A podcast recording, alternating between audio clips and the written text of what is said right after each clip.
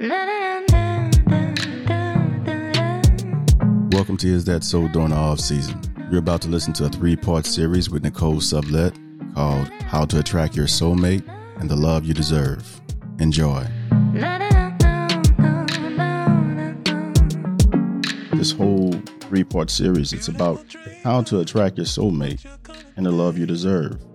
You know, and that makes there's some assumption in that title with attracting the love you deserve this this concept of deservingness, I guess exploring that and understanding this concept of deservingness is also important because many of us set the bar way too low for ourselves, you know. And then we when we when we go through situations, especially challenging ones, we tend to judge ourselves based off of these situations, which is not the act of love at all. You know, love does not judge the way that we judge ourselves but in our addiction to being perfect, is what I'll say, this addiction to being perfect and perfection is no more than merely the belief that we got to change something about ourselves in order to belong. This illusion of perfection that many of us fall into, and all of us at some point fall into, it leads us down this path of being extremely uh, judgmental and shaming ourselves, and then convincing ourselves, forming beliefs around those those some these underlying beliefs about ourselves, form beliefs that gives us permission to hide from life and to make permissions to not go out there and risk it all. What it pertains to love, and as it pertains to love, what I'll say my my belief and my perspective is that love gives nothing but itself and it seeks nothing but more of itself. That's the only gift. Love is the only acceptable gift to love. So to attract love in your life, it's important that you look at your energetic alignment and you look at your aura and you ask yourself, am I embodying that energy of love? And we can again, we can go into the philosophical debate of what is love, but love is so many different things.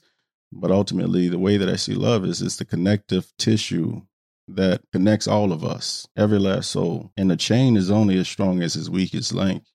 That is true. When I look at this chain called, you know, this this human species, this human race, when I look at this chain and I think about supposed weak links, love tells me to look at those links and see opportunities for me to assist myself by lifting up the other, you know. And I don't want to go too far into my own philosophical debate beliefs on love, but operating from the premise that love connects, we can ask ourselves, are we being loving to ourselves? And are we truly seeking love by understanding that it's our inner world that's real as opposed to the outer world? And Nicole, jump in, please jump in at any point in time. Yeah, sure.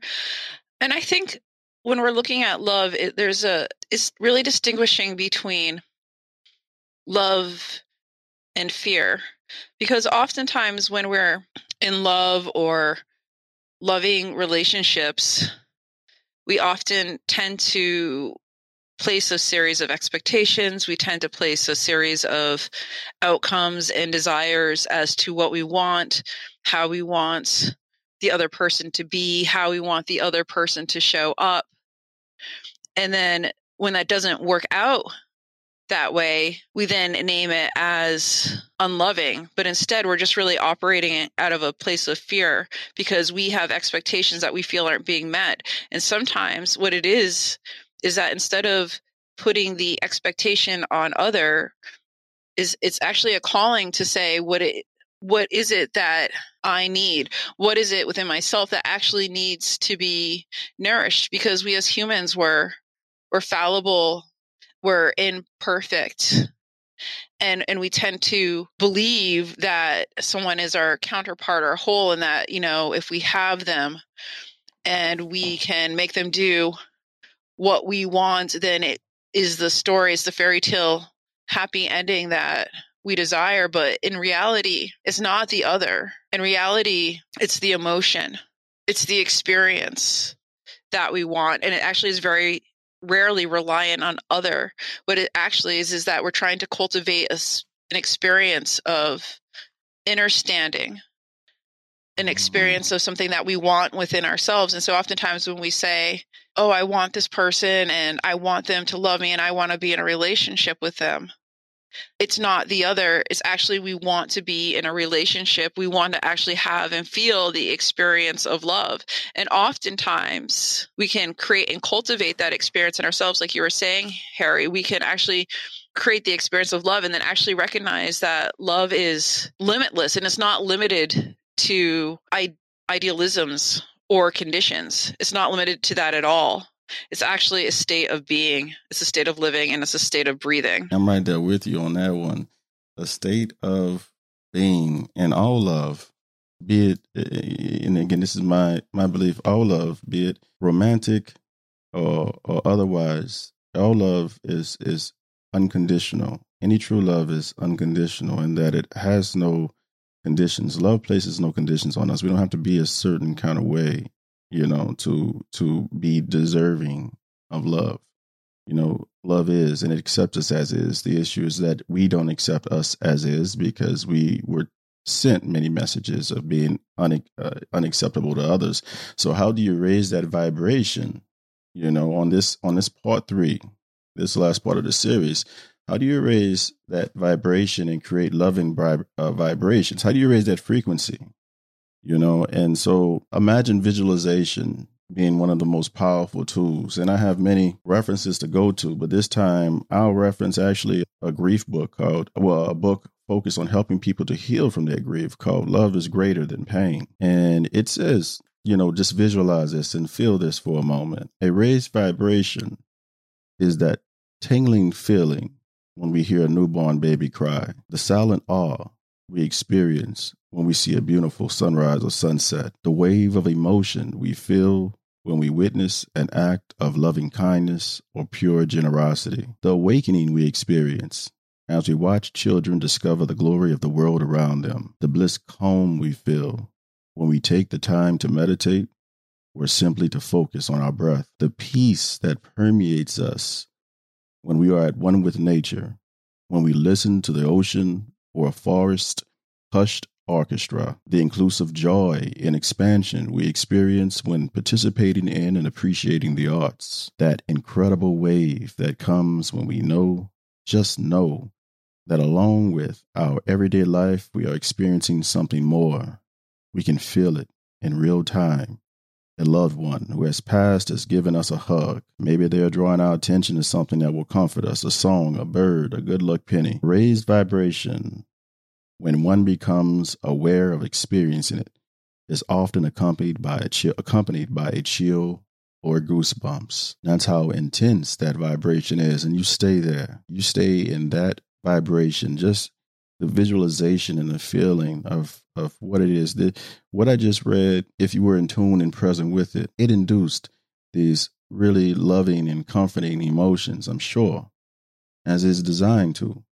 The longer that you stare into that space, the longer that you stand in that room of, of higher vibrations, the more that you are refueling and, and energetically aligning your energetic field, your aura to that vibration of love.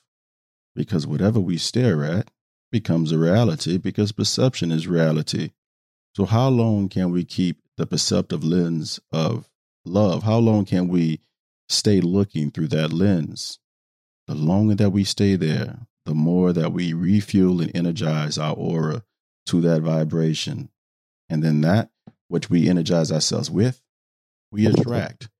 And That's when that that karmic we're allowing ourselves leveraging that that universal law of cause and effect of karma. That's when that comes into play. And now you see other people coming into your life because now you've decided to begin to love yourself and accept yourself and begin to experience the fullness and, and completeness of your own authenticity, the enjoyment of your own space, occupying your space and being present in that space. Other people, that attracts other people. That becomes a gravitational force for other people to come along and see what the business is about. What is the buzz about? Why is this person so content and fulfilled with life when so many other people are practicing being miserable throughout life? What is it about this person? And then that's when that collision happen. And the, the, the, the task at that point then I find, just to give you a little cliff notes, it's not about going this far, but the task for me, I find, is remaining in that space, in that vibrational field, because it's no more than a choice for us to lower that frequency. But that's why a life of authenticity is a life of skillfully practicing living through your values, because it's a skill to say, oh, I'm in this space let me go and raise my vibration by thinking about the tingling feeling when when I hear a newborn baby cry or the silent awe we experience when we see a beautiful sunrise or sunset. Nobody thinks about that when they're pissed off. No one thinks about that when they're having disagreements or or, or misinterpreting or not seeing eye to eye with the other. And so that's where the skill must come into play because we must we must break ourselves out of that illusion. We got to snap ourselves out of that dreamlike trance of projecting onto the other and really seeing that it's something that we need, a need that we're seeking that is going unmet. And understand when even the words that we use, we use our words against ourselves. When we say, I want a thing, again, the definition of want implies lack. So then that sends out the energy of lack.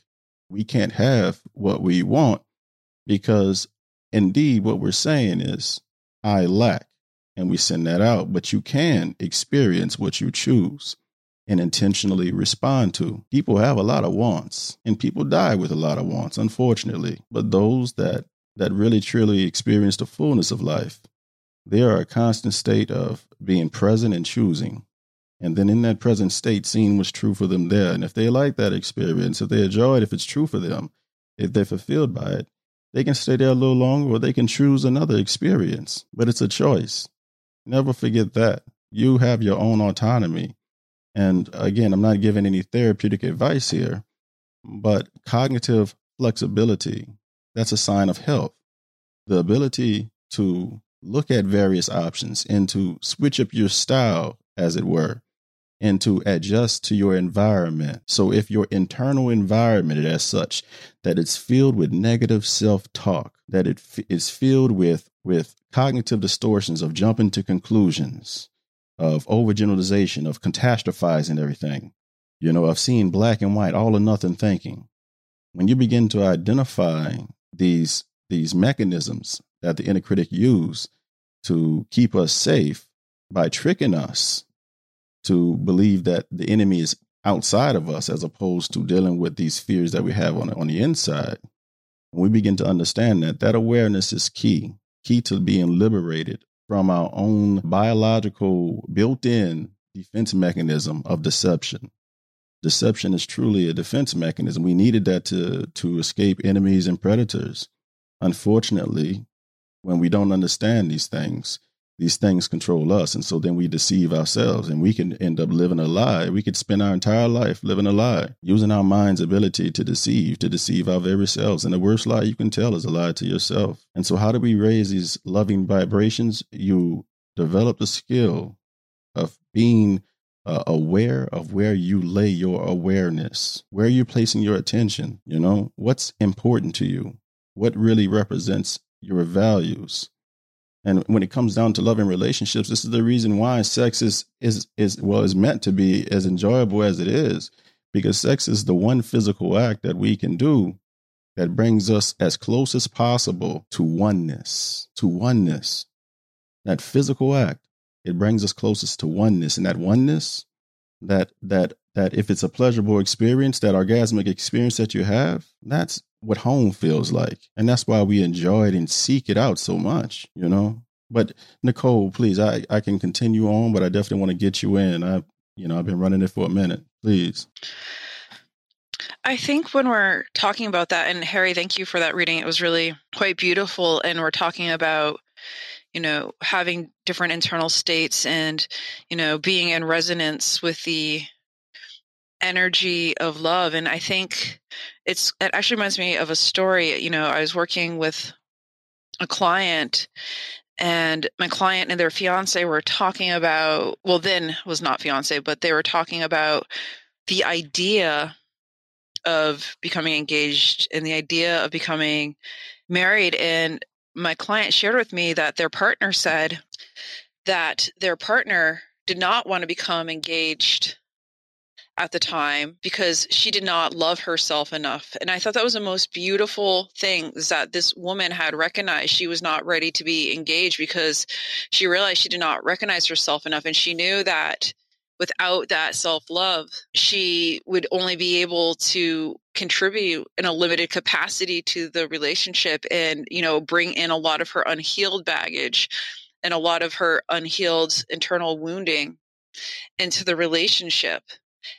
And so she actually wanted to work on herself more before making the commitment so she could show up as a as a more healed version of herself and it's hard to show up for someone else when you don't know how to show up for yourself mm. and then we can ask ourselves how can we give of ourselves when we internally don't think that we're anything worth giving mm. And how can we extend our light if we actually really believe that there's no light within ourselves? And so i think it's important to look at our wounding, looking at where we're showing up and not looking at our wounding as a way to beat ourselves up or compare or to be less than, but as a way as to being whole, as a way to being complete. And so we're once again in that frequency and that energy of being loving because if we don't do that then sometimes what we do is that once again we show up in our relationship with all our wounding and our triggers and then we automatically put that wounding and our triggers on our partner mm-hmm. to do that work for us and when our partner if they decide to capitulate or show up a certain way so we're not triggered then we've never actually done the work and we've put it on our partner which puts us into this cycle of codependency because we're relying on someone else to prevent us from actually feeling our pain, our wounding, mm. and our triggers. And so it's really important that we are practicing being accountable for how we show up and being accountable for who we are without necessarily pointing the fingers on other. Mm. And sometimes it's also practicing surrender. And if we feel like we can't do that for ourselves is maybe surrendering to our higher beliefs and surrendering to our higher purpose and to be and surrendering to become more open channels for flow and in love and also working on when we're working on love is practicing seeing the innocence in ourselves practicing seeing the grace within ourselves and that way we can see the innocence and grace within other people. And so when we have a partner and they just show up as who they are, we allow them that innocence and grace because we've allowed ourselves that innocence and grace. And then that can create a beautiful relationship where two people are practicing healing themselves mm. and practicing their own sovereignty and autonomy. And then they can show up to create wholeness in a relationship together. Mm. And Nicole, I'm gonna toss it right back to you. I just want to just add something, if I can borrow for 60 seconds, and say, you know one of these one of the quotes that I that I'm looking at it says someone who is able to fully let in love is someone who is willing to live in the mystery of who they are. Jumping on what it is that you said and, and backing up what you said, you know, in the in one of the other books that I refer to uh, and have read myself many times, The Self Acceptance Project is the title of the book. How to be kind and compassionate toward yourself in any situation. And you know, I was I, as Nicole was talking, and again, I told y'all should those insights to leave you have you walking away from this place with your head shaved. I'm telling you, she's sharp. But as she was talking, it reminded me of of the chapter seven in the book when I read, which is curiosity is key, and it says. We often write about a concept that we've developed called zero negativity or ZN in relationships. When one decides to go ZN or zero negativity, they relinquish all transactions that quote unquote put down their partner. Examples include rolling your eyes, frowning, or saying, Where did that come from? in a pejorative tone. All of these interactions devalue or make another person bad in some way. ZN or zero negativity includes surrendering negative references to oneself also. Zen is both implicit and explicit in most of the spiritual practices and traditions in the world. Simply sitting in meditation and watching our thoughts arise and learning to release them without judgment, letting them go. That's a part of moving toward a relational zero negativity. It's about being in a relationship to the self and zero negativity. So these these the the judging mind, you know, the same the same book I reference, and I've taught my clients about the difference between the emotional mind, the logic mind, and the wise mind as states of being, as concepts. And the emotional mind is, and I quote, when when our thinking and behavior are driven by our emotions in the moment.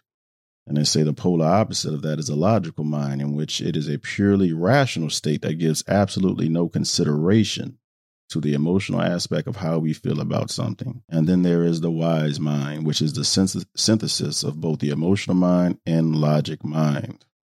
It is a state of mind where you have a logical perspective, but can also acknowledge and appreciate the emotional aspects of a situation. With the wise mind, we can get back to that wise mind or endorse and, and regulate both parts of us, all parts of us, by using grounding practices like mindfulness, awareness practices, emotional regulation.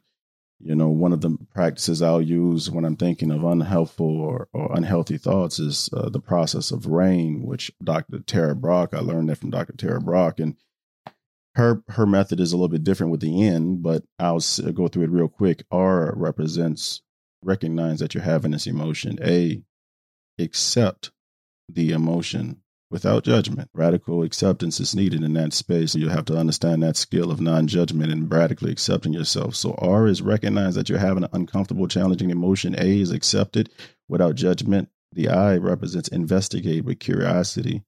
That curiosity is key. That curiosity will lead you to your truth.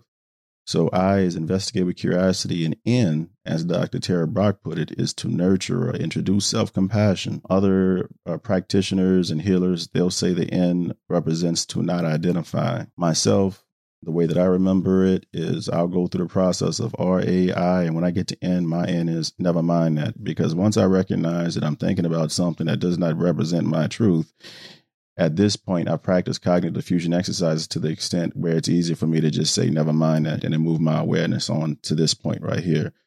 Pardon the English. But that's that's pretty much how I operate. But Nicole, let me toss it right back to you. I just wanted to just interject and back up what you were saying. I appreciate that, Harry. And I also love you know, Tara Brach's work and eh, this concept of radical acceptance, which is just being really open and accepting to what is the good, bad, ugly, and and neutral. And part of this process, as we're talking about, and all love comes down to, and this whole culminate culmination of all that we're talking about is that this is this is about the internal state the internal state of being and like attracting like and so if we're practicing those resonant states of love peace joy and gratitude we can really move through any space, any relationship. It doesn't mean that it's going to always be easy. It doesn't mean that we're not going to face difficulties. But what it does mean is that we can move through these spaces with increased resiliency, mm. increased openness, and increased compassion and that ultimately what we find is that all that we desire to experience is that we can truly align with that within ourselves mm. and the mm. gift of love is really within ourselves and that gift harry that, did you want to yeah please I, I you know i wanted to ask you when you say the gift of love is within ourselves can you elaborate a little bit more for the people i'm sorry can you elaborate your question more yeah when you say the gift of love is within ourselves can you expound on that concept, like it being within oneself? You know? Yeah, absolutely. Thank you. Thank you. If we take it to the the perspective of love being within ourselves, and I think it depends on people's orientation about what their beliefs are. But it kind of reminds me of that, I don't know, and one of those stories, don't call me where it comes from, is that that pauper who's outside and I feel like this is a Buddhist story and I'm sure someone knows more about this than I do.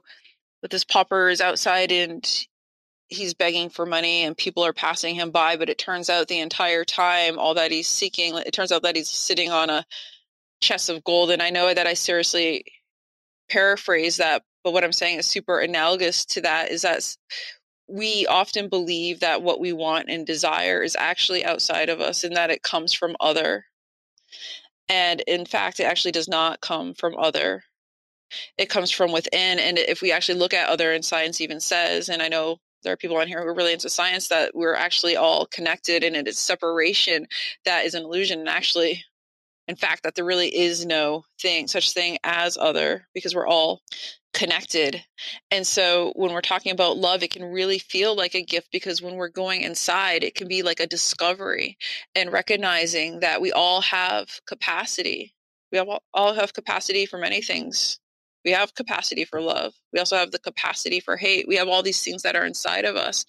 Yet, as we do a lot of work and we can find out our strengths or sometimes what I like to term as our even our own superpowers, it can feel like these real gifts as we go in, we can really find out what we are, not necessarily who we are, moving beyond the ego and the capacity for our own human greatness.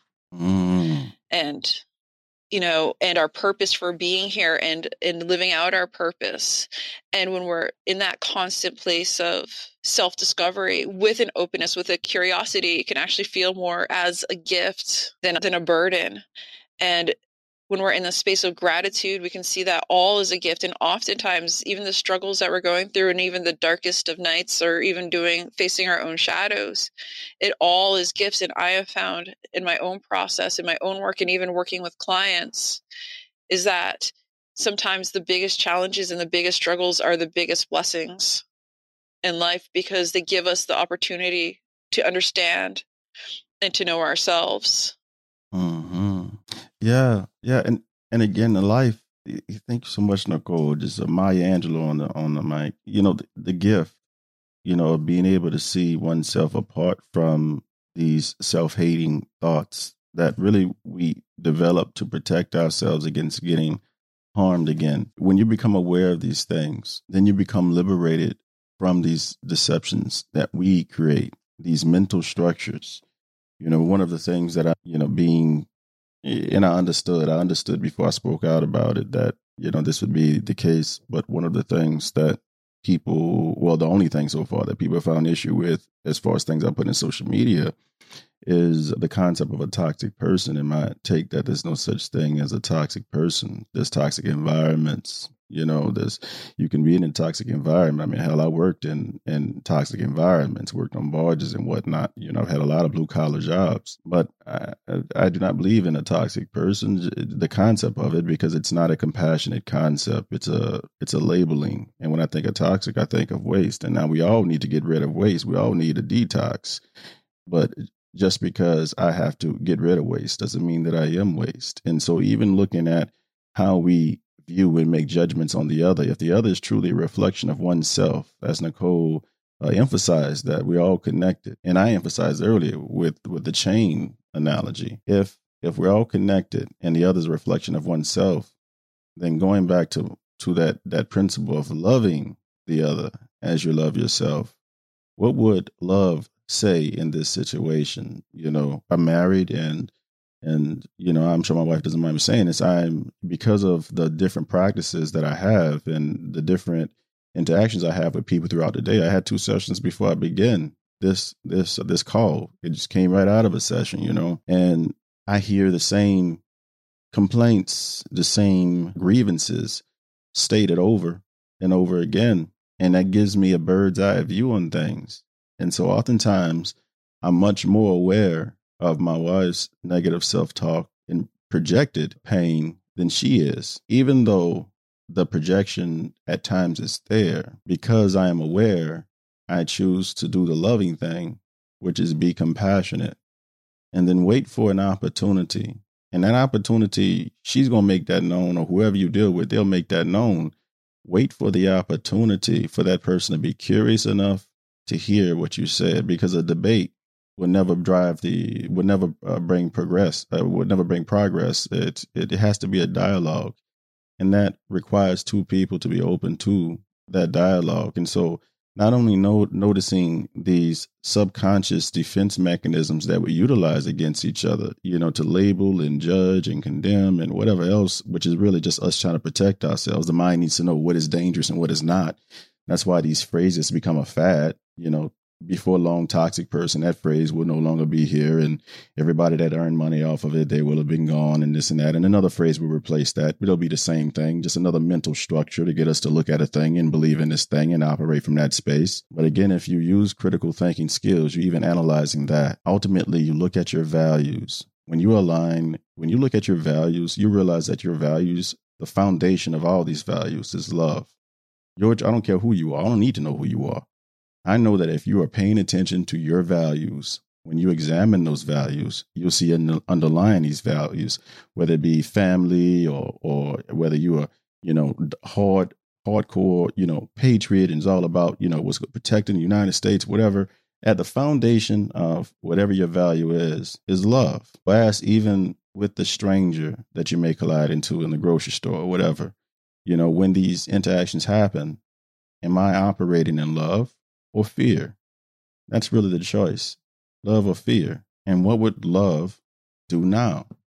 You know, if for someone who is incarcerated, who gets locked up for burglary, my response to them is much different than my response would be if my child did something like that and they were arrested. I know this because I was a clinician, a mental health clinician in a multi level security prison, and I had mothers call all of the time asking how their baby is doing, even though their baby may have chopped off 12 heads, but still looking through the lens of love, that's their baby, you know? And I'm not saying be Pollyannish, don't get it confused. We have to be realistic here. But at the same time, what is love? What would love do now? Are we operating out of love or fear?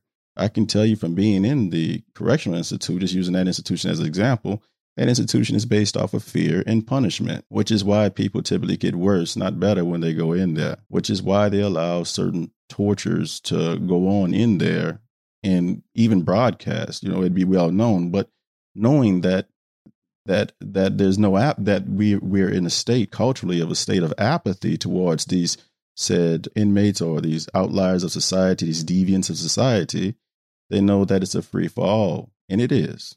I'm speaking from that place because I want you to understand that this lack of love, it it not only impacts us on a personal level, it impacts our relationships and it impacts society in general. Why would I ever want to to cause harm to somebody I don't even know based off of what they look like or what they believe in? Why? Why would I want to cause harm to someone based off of them not believing in and what I believe. Why do I need them to believe what I believe? You see, a lot of these grievances, they the source of these things are needs that are going unmet. But the way that our defense mechanisms our defense, our ego states, the way that they go about solving these unmet needs, it's always the wrong way and only produces more of the same. It's only through the lens of love that we can have our true, our truly have our needs met because we have to look at ourselves accurately first. So I'm not going to force you to give me something that you don't have when I know that even if you have it, it ain't for you to give. It's really for me to give to myself, but I have to be aware of that first. Love never fails. Nicole, come on. I could, I could, you know, I could keep running it, Nicole, but I want to get you in here. Please jump on in here. Thank you, Harry. And I love that question of asking ourselves where are we operating from? Is it love or fear, or when we're trying to determine certain outcomes or have certain expectations? Is it coming from a place of love? Is it coming from a place of fear? And then also recognizing that all our relationships, no matter the outcome, are really beautiful opportunities to learn. And we can really learn through one through one another because what happens in relationships we tend to be mirrors for each other and it's helpful to remember that when we're in the process of these things that oftentimes when we're upset with another that the person has as much upset as we do or they've known as much pain as we have or they're as scared as we might be and so we can really relate to one another in deeper contexts. Mm, the fear. Go ahead, talk, talk. Go ahead, go on. I don't mean to cut you off, but yet that that fear is so. To be aware of that is so crucial. But please continue. What do you mean, Harry? That fear, to understand that that fear is present.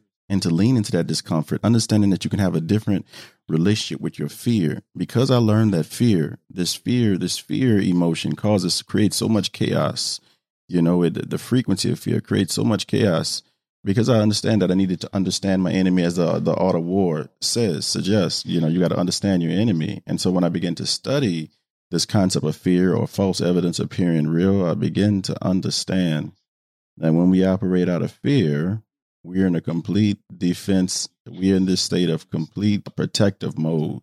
And so we can't even see outside of ourselves. It's in this state of fear that we actually become selfish or what I call what I call selfish, which is really to be not in total self energy or not looking, not moving from that space of self energy. So we're sort of kind of ourselves, sort of kind of like having a flu, you know, like, okay, well, Harry, he's himself, but he has the flu, so he's not completely himself.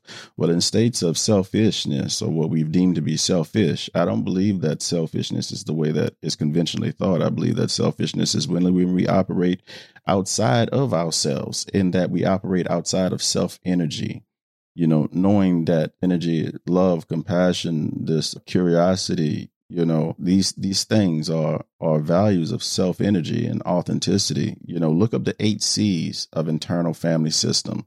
I love the way that they they the concepts that they put together. And actually, I'm going to do that. You know, I'm going to do that while I'm talking, Nicole. If you could just jump on here for a second while I look that up to let people know what self energy is conceptualized as according to internal family systems. Yes, yes, and then Harry also um, when you're looking that up, and then also explaining um, also what uh, internal family systems are because it, it is a conceptualization how of how a lot of therapists work with people. It's one way to conceptualize a therapy.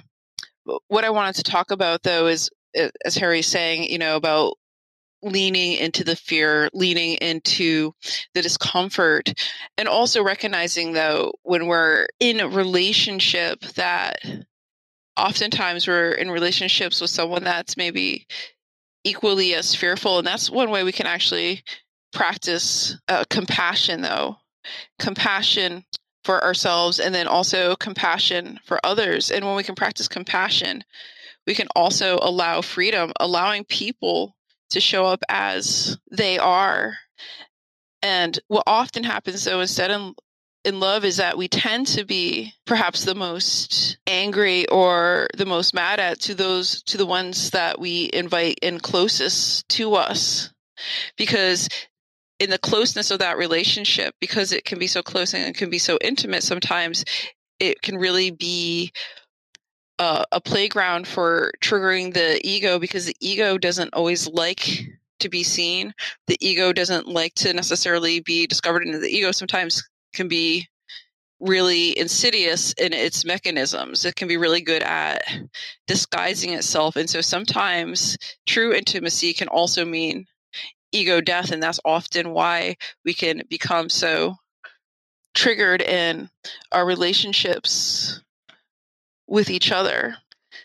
And one way to get around that is really in that act of radical acceptance, radical acceptance for as how we show up, and also practicing radical others for how others show up. But first, that radical acceptance is first practicing it with within ourselves. The way to get there.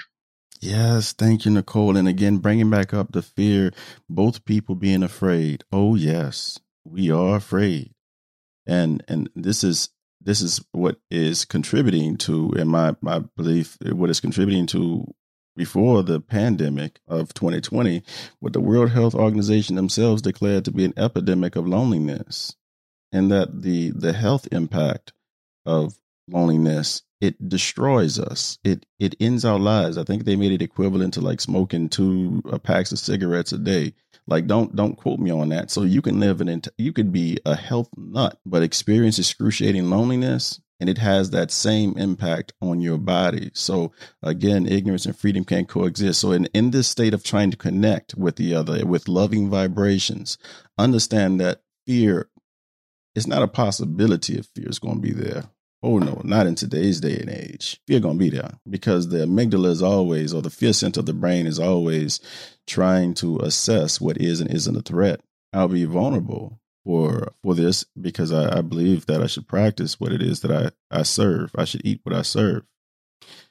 And and by the way, any chef that doesn't eat what they serve is they don't eat their food. They, they're not worth their salt. But anyway, being vulnerable, one of the things I had to learn about myself throughout over the time is that because of again, Nicole was talking about who's in your circle, because of these various attachment betrayals, beginning with the first one being a trigger warning, the murder of my my cousin when I was young, and then me not understanding how to deal with that grief. You know, whenever it comes to connection, I have to be mindful of of ROCD. I know many y'all may not have have heard of that, but it's it's relationship OCD or relational OCD. There are symptoms that have manifested in the past based off of that just the the initial connecting with people. So that initial first stage, you know, I had to manage that because I had been I had been traumatized or I had had experienced so much pain that my pain body or the memories of these painful things would come up when it came down to proximity because it's always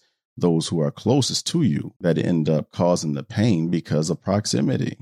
They have to be. you can't touch me unless you're close to me. So then these traumatic these traumas end up being attachment betrayal. So then what do we do?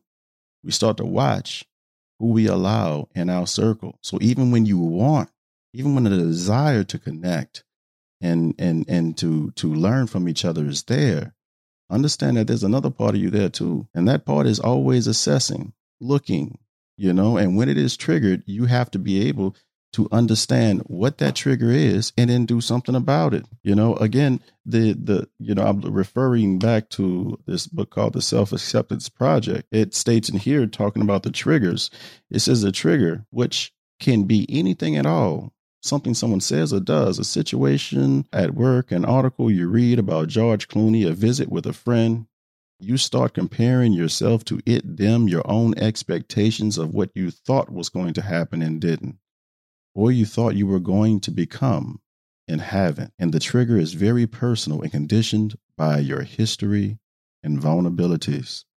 So then you watch for the physical reaction and the emotional reaction. And then you, again, a life of authenticity is a life of skillfully practicing living through your values. Then you do the cognitive defusion exercises, be it rain, be it listening to a meditation like leaves on a stream, which is also another cognitive defusion exercises, which separates you, allows you to see that you are not your emotions instead of looking through the lens of your emotions. Now you see that you're experiencing emotion and you can say, aha, I'm aware of my thought now. I'm aware that I'm experiencing this emotion, but I am not this emotion. And then you can begin to skillfully navigate yourself back to what has been defined by a different treatment modality called internal family systems back to self energy. And I just wanted to mention the eight C's real quick, and then we could, Nicole, I, the rest of it is, is you, and we can invite on whoever we want to come up real quick. I know we don't have much time, but real quick, I'm not going to find them all, but I'm going to give you the broad the C's, the eight C's of self leadership is calmness, clarity, curiosity, compassion, confidence, courage, creativity, connectedness. Again, that's calmness, clarity, curiosity, compassion, confidence, courage, creativity, and connectedness. And you'll realize why these why the, these C's, these are the the concepts, the values that are the virtues that are emphasized when it comes down to self-energy. Like compassion and understand that we again can say the same words, but we're reading from different dictionaries. So they define and I define compassion as to be openly hearted, present, and appreciative of others and oneself without feeling the urge to fix, change, distance, or judge. Fix, change, distance, or judge. Now look at all your relationships, including if you're married, you know, look at your even that relationship, especially that relationship, as a matter of fact, and ask yourself how much compassion is there. It's hard not to you know, to not to want to fix or change or, or judge something that you know that this person that you're sharing this space with and is going to be here and and they love you enough to deal with your so they're not going to go anywhere. It's a challenge for us to introduce that compassion in that space. Again, proximity. It's not the people on the outside that we are that that really we cause harm to when we project. It's always going to be our inner circle we treat strangers way better than we treat our inner circle. A lot of us, uh, way better than we treat our inner circle. So that compassion must be there. Not only that, but that confidence. And so confidence, again, fear being there, fear being there, and fear saying, F that. I ain't, you know, hide, go away. No, no, no. Uh, or judge. Confidence is to maintain the ability to stay fully present in a situation and effectively handle or repair anything that happens. Knowing you have, when you have confidence, you believe that even if you make a faux pas or mistake or whatever, you have the confidence that you can still be present and then learn even from your own mistakes. Because even when we stumble, we still stumble forward.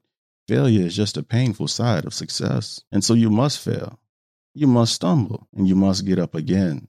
Now, you don't have to repeat that cycle. Many of us will repeat that cycle, that same stumbling cycle, our entire lives, unfortunately. But as we are liberated by understanding the mind, ignorance and freedom can coexist. As we are liberated and understanding that universal rule, know thyself, as we are liberated from our fears, our very presence give others permission to do the same. In that space, even when my wife does not have self energy, she's not embodying self energy, I'm aware that that self energy is absent. I embody, I choose to be intentional more so then than any other point to embody self energy so that she can regulate and feel safe again. Ultimately, and I say safe again because ultimately, to simplify the role of of of the clinician outside of the severe mental health disorders and addressing those the role of all of mental health is just to help people feel safe again. We don't feel safe people. We don't. And that's what's causing a lot of this dissension and and misinter- misinterpretations and disagreements and then attacking and then labeling and then judging and then distancing and then trying to fix and all of these other things all of these prejudices and biases all right I, Nicole, you got the rest. But thank y'all. Thank y'all. But Nicole, you got you got the rest. I know we don't have much time left, but please. Yeah. So I, I do want to close it out here just because we only have a, a minute to to go. But to just talk about what was Harry was saying, and I think though a lot of times we are triggered by those closest to us is because oftentimes we choose people to be in our inner circle that actually subconsciously we've picked because they are they represent unhealed facets of ourselves. And so what we do is we choose these people, we invite them in and then we psychically try to kill them off because it, they represent unhealed parts from our past typically in our in our formative years. I definitely want to just encourage y'all to please let people know about Nicole's site and and that she's a brilliant clinician and very powerful healer, very intuitive. I'm glad that I learned how to put a link to her website up today so that people can just click. But please share her website. Let her know that some that this is a real a healer, a real clinician, authentic clinician who knows her stuff and and can see into people's spirits and help to raise up that frequency to help provide true healing. And with the experience in hypnotherapy i could go on and on. Y'all could check out the website but just you know just just know that she's legit. Please spread the word. We need more clinicians who are legit out there representing this field. And i'm done. I'm done nicole and i thank y'all thank y'all for this series thank y'all for being a part of it Yes, and I just want to thank everyone and thank you, Harry, for the really kind endorsement as well. I super appreciate it, and everything you said about me is spot on. So I just want to. I just want to thank everyone once again for being here, and I hope that everyone has a beautiful afternoon ahead of them. Yes, yes. Y'all take it easy. Mad love and respect. Yeah.